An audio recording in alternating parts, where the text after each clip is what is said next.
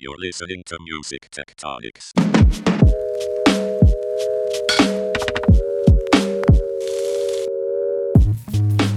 Welcome back to Music Tectonics, where we go beneath the surface of music and tech.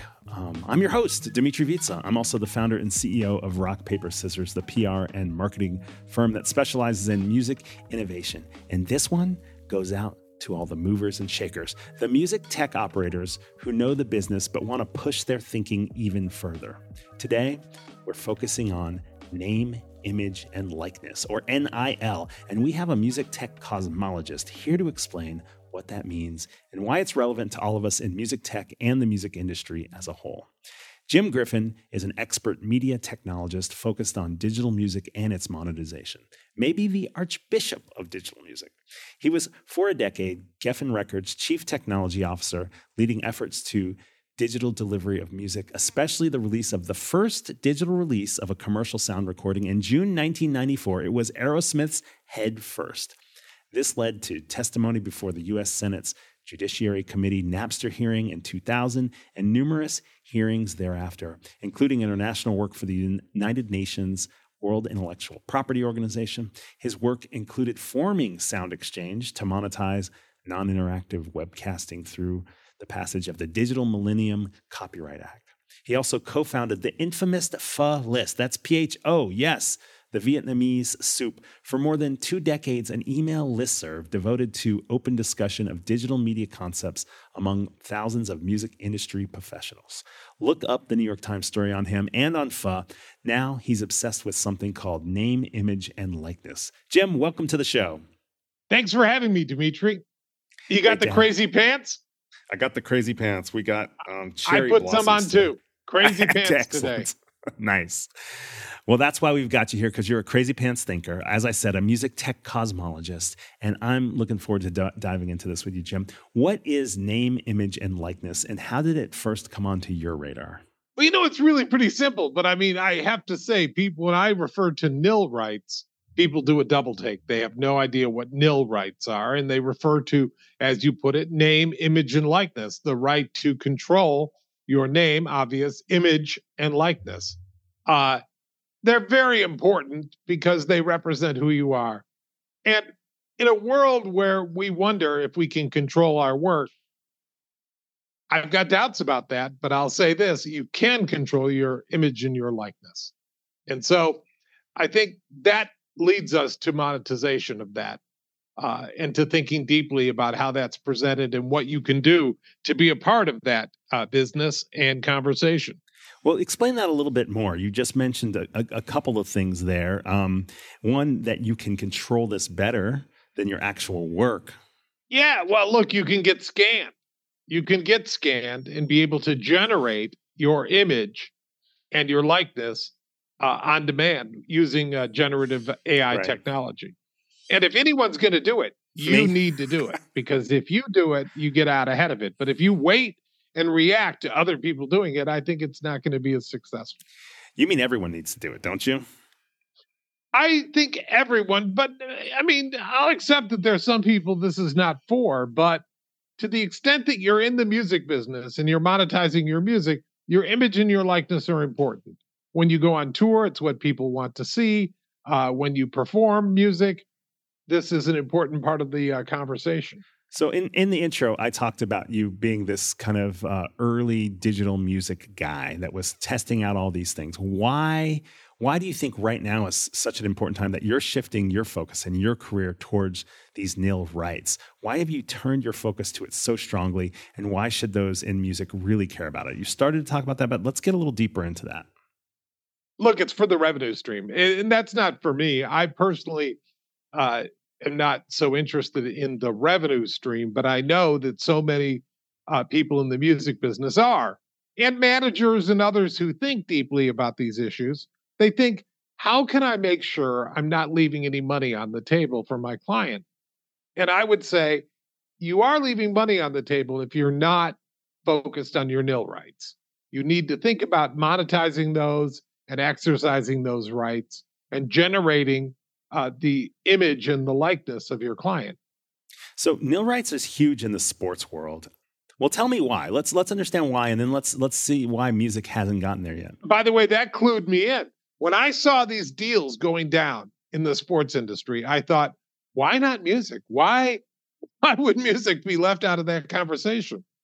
And the more I looked, the more I came to understand that in the case of sports, it's really legalized bribery. It's a backdoor to what had been going on behind the scenes. You know, uh, local car dealer wants some great quarterback to come to the local college. Uh, and instead of giving them a briefcase full of cash now, they give them a nil deal, which is totally upfront and appropriate. Uh, and that's how it evolved is local boosters wanting to get involved with getting athletes and others to their alma mater or to the local college and uh, wanting to pay to do that. Now, for a long time, the NCAA ruled all such deals, but that was viewed as anti competitive and an antitrust violation. And the NCAA lost in court, and eventually it was freed up for states to pass laws to allow these nil rights to be the uh, subject of negotiations by school athletes. So, so those those individual athletes were able to kind of reclaim monetization of their name, image, and likeness. Is that what you're saying? Yeah. Look, I saw that LeBron James's son did a seven million dollar nil deal, and I thought, really? I mean, he's not even a a, a big time player yet, and he's doing a seven million dollar nil deal. Uh, and I thought, why would uh, a musician be ruled out of that conversation? And I, I couldn't find a reason for them to be ruled out of the conversation. And it struck me that uh, there's a lot to do with image and likeness that people are interested in with regards to uh, musicians. So it's time to start that conversation if we're not having it already. Uh, and so I thought, let's start moving down that road. Gotcha. Just just so I understand. So this seven million dollar deal you just mentioned from Lebr- LeBron James' son, what, what what was included in that deal? What who was paying seven million dollars? What were they getting? I, I, by the way, I'm not sure what okay. was included in that deal and what they What's typically getting. included that, in a deal like this? That drew my interest, is what it did. Gotcha. Because I thought if he can get seven million dollars merely for his image and his likeness, I need to understand this better, and I'm doing my very best to understand that. Got it. Okay, cool. All right, we're going to take a quick break for a message. And when we come back, let's talk about deepfakes. I'm curious because I think that's part of the conversation. We'll be right back. Meet your music tech people. Our next free online event is an open mic, open to everyone who's interested in the future of music and innovation. Introduce yourself and share where you're going this conference season so you can start building your posse and your meeting schedule too. Join us March 6th at 10 a.m. Pacific, 1 p.m. Eastern, 6 p.m. UK time. You'll find out who's going to be at South by Southwest and get started making connections before you hit the busy streets of Austin. Find out where the hot spots for music tech are going to be this year. South by can be hard to navigate, so we'll help you build your game plan. Register for free and learn about our monthly seismic activity online event series at musictectonics.com. See you there. Now back to the show. Okay, we're back, and and and we were we, we kind of got introduced to this idea of of nil nil rights and and how how it came to your attention through Sports Jim and how you think it's an opportunity for monetization. I, I feel like part of the reason we're having this conversation is because name, image, and likeness of musicians now has the potential to go far beyond just appearing in an ad or giving uh you know giving a um, a testimonial for a product or something like that. What's happening with deepfakes with virtual virtual presence with avatars and other, I don't know, digital beings maybe I haven't even thought of that make nil rights relevant for the music business? Look, deepfakes is what happens when you don't do it and you leave a vacuum for somebody else to fill. That's a deep fake because they're faking it. Whereas if you were generating that yourself, you could be booking the revenue and it would be an appropriate deal and it wouldn't be fake at all. Right. So we're seeing more kind of gaming companies create virtual artists. Um, we're seeing Snoop Dogg on everything. uh, sure. I, I, you know, there's there's starting to be these um, kind of video filters for even Zoom calls or you know other other kind of digital video interactions where you get to be Elon Musk or Snoop Dogg or, or something like that. And, sure, and, Alexa has a feature that will allow you to have a conversation with Einstein. Oh, hmm. He should be making money. Or you name the musician. Uh, it could be there. Yeah, I think I think there's a Snoop Dogg voice on Waze, the the, the map app, as well. Yes, sadly my alexa just went off when i said that but but uh, but she sounded just like blank fill in the blank um, well she's saying yes in fact i can do that um, but the point is if you've got a, a, distinctive voice or you're a musician this is a right that you can i would use the word exploit or monetize uh, to good effect and build fans at the same time Right, right. So uh, you're, I mean, I'm almost imagining we've we've watched this uh, moving of music to digital, to downloads, to streaming. We watched the live streaming moment during the pandemic, and now you're saying that you can have this other your your IP of your very being can now be monetized through some sort of virtual existence, and that you can monetize that if you are kind of tracking and managing your name, image, and likeness in the right way. Yeah, I'm saying it doesn't have to be a ripoff. You can get scanned and have your voice scanned as well, and have the text you write scanned such that they can be used for generative purposes for revenue.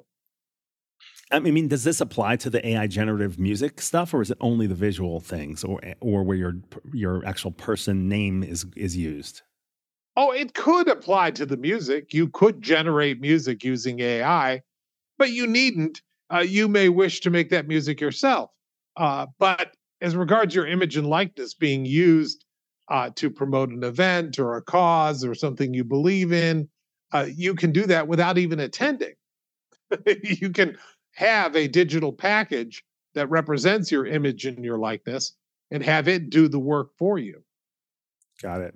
Who who in the music sh- industry should be thinking about uh, name, image, and likeness, and and how should they in, integrate uh, nil strategy into their businesses and, and their careers? Well, I know they're thinking about it at the Universal Music Group, and that's really all you need to know at the top is that the biggest players are preparing to do just these things or to monetize just these things.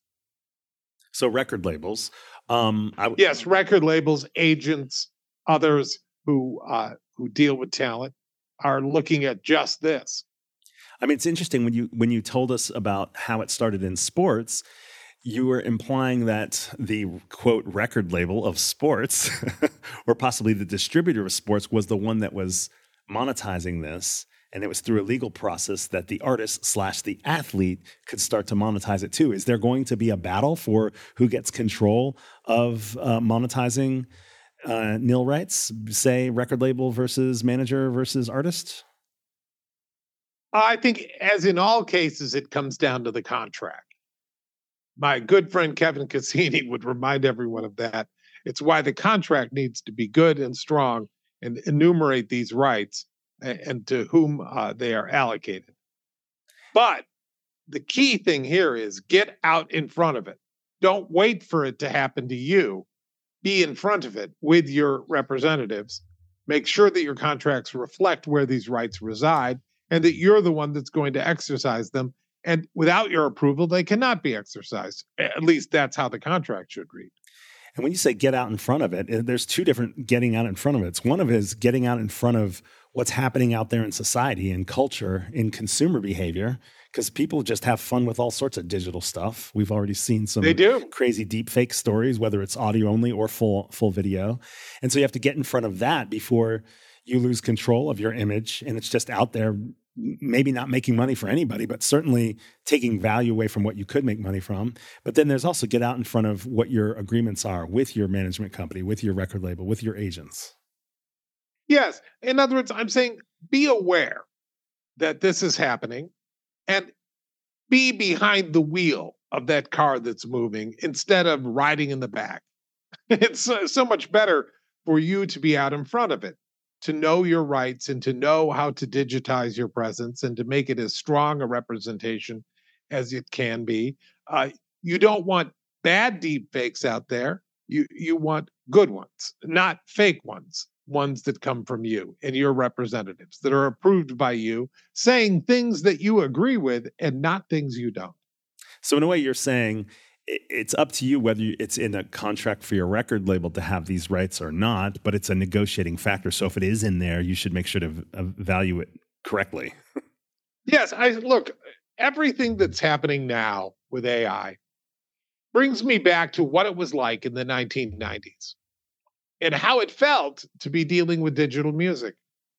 And the same thing happened then in the sense that you were either out in front of the digitization of your music or you were watching it happen to you. Your music was being digitized and people were trading it or passing it around, and you were not the one providing those files. And for those who got involved directly at the beginning, who got out in front of it, they prospered from the process in, in very real ways. I mean, Alanis Morissette, if I recall correctly, uh, did a deal with MP3.com instead of being a part of endless litigation and so forth. She made a deal and said, I'll put my music right out there. And she made a lot of money off that deal. More money. I think more when, more money off that than off litigation. You think? Oh no, well, there's no doubt. I mean, she was represented, if I recall correctly, by Ken Hertz in the negotiations. And I believe it was a, a very large, uh, something like 300, 400 million dollar score for her because she got a piece of mp3.com for lending her music to it. Wow. And what I'm saying is imagine the different scenarios where you are somehow the subject of litigation around this and seen as someone who is fighting against it, or you are seen as a proponent of it who got digitized and approved their image and their voice properly and made sure that it was attached to things they believed in. I think you'll find that that latter approach, attaching it to things you believe in, not only enables you to prosper, but to be out on the cutting edge and get lots of publicity for something that's very important what I'm hearing you say, Jim, and, and this is really interesting since you were the first to put a, a, a track on the internet, basically, uh, that, that Aerosmith track, um, is that you've watched these waves, these waves of innovation emerge, and you can I have. fight them or you can ride them. And that what you're saying is what's happening with AI now and this digital virtual presence stuff is another wave, is a next big wave. And yeah, and I'm not the only one to say this. I've heard many people say this feels like the 90s again, and it it does. Because again, we see this happening around us, happening to us, and we question, well, how can I get involved in that? And should I get involved in that? And I think the answer is yes, you should get involved so that you can understand it completely and be on top of it. Yeah, got it. I, I, feel like we've mentioned this on the podcast in the past that we see certain artists or certain artist teams that see the wave coming and they do just what you're saying to do with with with this kind of digital self um, and and nil rights. They see the wave coming. They start paddling with with and towards the wave to jump up on their board and they end up being the first and the front and they build a whole career around it. It becomes actually a defining moment for their career. And, and I'm, I'm, i guess what I'm hearing you say is this is your early warning call. Like the wave is coming. You can get back on shore and go sunbathe and miss the opportunity, or you can get, get, get out there, start paddling right now. That's the learning and get up there so that you're ready when the wave really crests. Um, so many artists I've seen do that. First, with sure with downloads. You just mentioned Alanis Morissette did did it with with with uh, downloads and and uh, digital tracks. Um, you know, we saw certain artists do it with YouTube. We saw certain artists do it with subscriptions. We saw, you know, our, artists do it with Instagram or TikTok, right? And yeah, and you really you only get one look at these things you don't want to be the the 50th person to do it you want to be the first or the second or the third because there it matters and there you can monetize it in outsized ways. Awesome. Um, we're going to take another quick break and when we get back i want to ask you what will name image and likeness look like in the next five years? We'll be right back. What are you planning for south by southwest week? It's coming up fast. Help your music tech friends find your event in austin this march Tell us about your panels, meetups, parties, and activations for music tech innovators in Austin, and we'll add them to our unofficial guide and spread the word to the music tectonics community. There's a link to submit your event on the blog at musictectonics.com or find Music Tectonics on LinkedIn, Instagram, and X. The submission link is in our profiles. Want to get your hands on the unofficial guide? Make sure you're signed up for the Music Tectonics newsletter at musictectonics.com. We'll email you when it's ready. So, Jim, this is fascinating. I love that you're really putting it out there that people need to jump onto this like ASAP, be one of the first to really understand it so they can monetize it, make it a defining moment for their career. But let's get a little bit ahead of ourselves. Let's let's talk about what's going to emerge for Nil in the next 5 years. What do you think is going to be coming? How will how will we experience music that makes this a relevant revenue stream? Well, I think it's going to be more and more present in our lives for other reasons than music.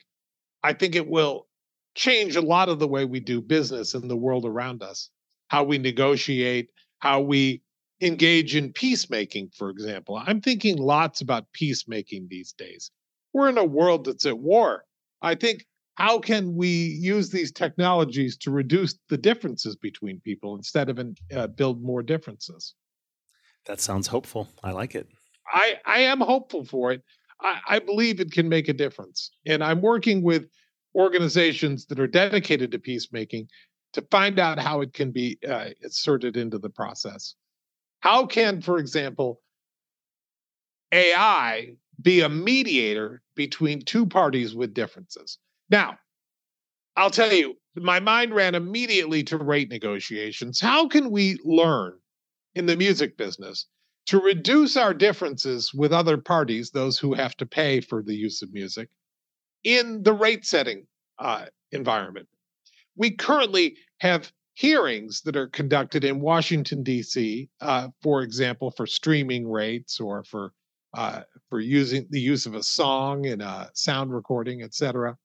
And sometimes these these uh, rate setting hearings go on for years that's an example of why uh, one thing we need to do is to have mediation as a possibility instead of adversarial uh, negotiations uh, over them. Uh, it it can take too long, way too long, and getting these mediums flowing is really key to getting the revenue flowing. I mean, look at it. We now know that SoundExchange is handing out about a billion dollars a year. Well, we needed to do that years sooner. We did. And I remember I was in Hollywood at the time, and people would stand up at meetings and say, Oh, this is like CB radio. We shouldn't devote any attention to it. And I would think, well, we'll see. And now we've seen, and we know that our delays cost us the arrival of billions of dollars a year. Well, in, in regard to nil rights, I think you'll see the same thing. These delays mean that we're not getting that kind of revenue stream flowing because music could definitely be on top of it instead of sports.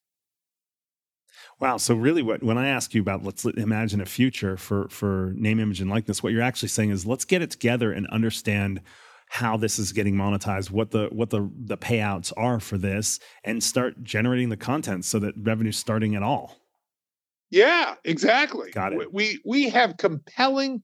We have people more compelling than LeBron James's son. we do. Mm. We have people who the whole world admires and wants to spend some time interacting with. And I'm told that for ABBA, the virtual concerts are also a billion dollar a year business. Whoa. So demonstrably, we know that name, image, and likeness can be used to generate one billion dollars, as if that was some huge thing. It's I feel like Mike Myers with his pinky in his mouth saying it, but uh, but in a very real way, these delays and this doubting costs us a great deal of money. While we say, "Oh, digital music isn't paying what it should," we're delaying the arrival of the money and failing to go into its iterations, like nil, for example, in a way that produces this meaningful change in this revenue flow. Got it. So, Jim, where do you fit in with this conversation for Nil and music? What's what's your role going to be here? Well, I've thought deeply about that, but I think there will be others who play a bigger role in it. I've become fascinated by mediation. As I've discussed, uh, I, I'm really interested in mediation. I was involved heavily with negotiation in my previous career in the newspaper industry, the media business.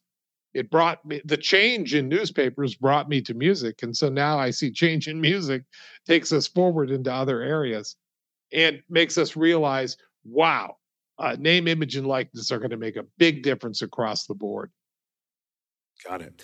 Are there any other? So oh, I'm, go ahead. I'm looking at I'm looking at how I can be involved with that, and and in particular, I'm interested in how we can grow mediation as a concept to reduce and avoid wars, because in a very real way, it's not billions of dollars; it's lives. These wars are costing us many, many lives and we need to find a way to bring them to an end end as soon as possible. And when conflict uh, erupts, there's ways that we can engage in techniques that help reduce that conflict. Right. Well, it's so interesting to hear about this evolution for you and um, and how you're thinking about it. I admire you're always a big a big picture thinker and kind of a yeah out of the box thinker um, that you know I think for for even those of us who haven't been in the industry as long as you to to just sort of follow along is a bit it's it's a challenge and a stretch. It's like where is Jim going with this? But it's super interesting to hear. I get it, but I'll tell you, I spent before this call today, I spent the morning uh, discussing these issues with the with CMI, the Crisis Management Initiative in Helsinki, Finland. And they're very interested in how name, image, and likeness can be used to help mediate conflicts and how AI can represent itself with certain images and likenesses and help produce proposals.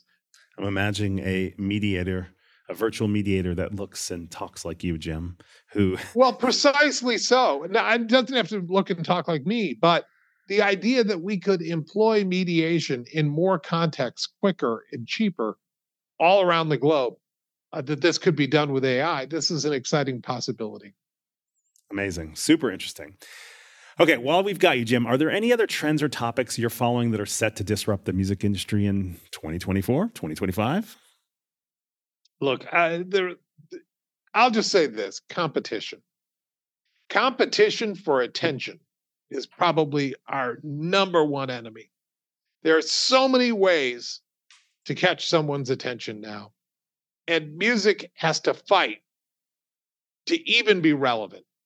I mean, I said it many years ago. I think it's still t- true still today, and that is that at some point, the movement of a sound recording, the playing of a sound recording, will will be so trivial that it will be like the movement of an eyelash. It will be hard to take notice of, very difficult to monetize, and we're almost there now. That playing sound recordings was once essential to our lives. We would listen to them, we would wait for them, we would hit the record button on the recorder when it came on the ra- on the radio. So obsessed were we with capturing the sound. So there was a time when sound recordings were our lives. And I think they're becoming less relevant in terms of attention. And that matters because that means less advertisers care about them. And when advertisers stop caring about them, money will stop flowing to them. And so, in a very real way, catching the attention of the public is critical for music. And right now, sound recordings are falling relatively fast on the list of things that people care about. And so this would be my chief concern for music is it needs to remain relevant. Well, look, for sync licensing purposes alone, it has to remain relevant. And it is relevant now, mm. but that day is diminishing. You mean because of competition from AI music that'll go into sync? No, I well, yes, that's one of one reason, but competition in general. I mean, I think it's almost axiomatic today that people are more interested in the video than they are in the sound recording. Uh, they're certainly willing to monetize the video at a different level. And that becomes a concern because we don't make videos as a business. We we sometimes make videos. We did for a while, but less and less. We're not video companies. We don't sign people because of the way they look. Uh, we we deal with sound recordings, mm. and so it, the, we have to herald the sound recording and keep it important to people, and that means getting it in front of them. In order to get their attention, they must be able to identify the sound recording, find the owner, contact the owner, license the use of it.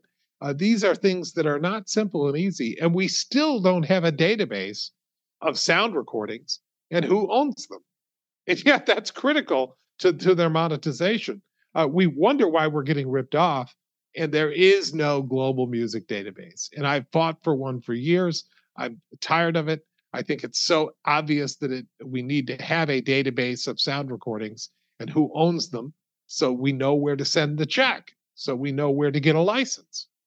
But this has fallen on deaf ears, largely because the big companies figure it's not a problem for us. Everybody knows how to find the Universal Music Group. I guess that's true. But if you're an independent or not the Universal Music Group, you probably want there to be a database of rights. So I've got one last question for you, Jim. Who else should we follow for emerging trends in music, copyright, and intellectual property? I think it's my last question. We'll see what you say. Look, I think Will Page is the best. I think Will Page, he tracks the money. He gets down to the dollar uh, Will Page is the best out there. There's no one like Will for keeping track of this space. Yeah, because he does it with the with the money right down to the penny. Where does it go? Uh, and and sadly, down to the penny matters because sound recordings are worth literally pennies at this point. Now, when they're tenths of a penny, and and they are in some cases, we have to worry that we're not relevant anymore that we're increasingly less relevant. Yeah, Will's book uh, is Tarzan Economics, which I think you helped name. Uh, he's the former chief economist at Spotify and is still very active in insights and analysis of the music in- industry and certainly the financial aspect. Well, Jim, this has been super helpful, super great to have you back on the podcast. Um, thank you for kind of uh, ringing the the nil rights bell as well as the music competes with everything bell and uh, and also the peacemaking and mediation uh, bell as well. Thanks for having me. Yeah. Thanks for letting me chat about it. Very appreciative. Thanks for listening to Music Tectonics. If you like what you hear, please subscribe on your favorite podcast app. We have new episodes for you every week. Did you know we do free monthly online events that you, our lovely podcast listeners, can join? Find out more at musictectonics.com. And while you're there, look for the latest about our annual conference and sign up for our newsletter to get updates. Everything we do explores the seismic shifts that shake up music and technology, the way the Earth's tectonic plates cause quakes and make mountains.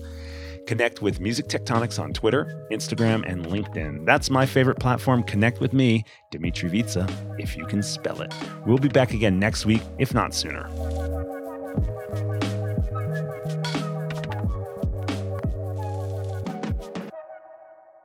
You're listening to Music Tectonics.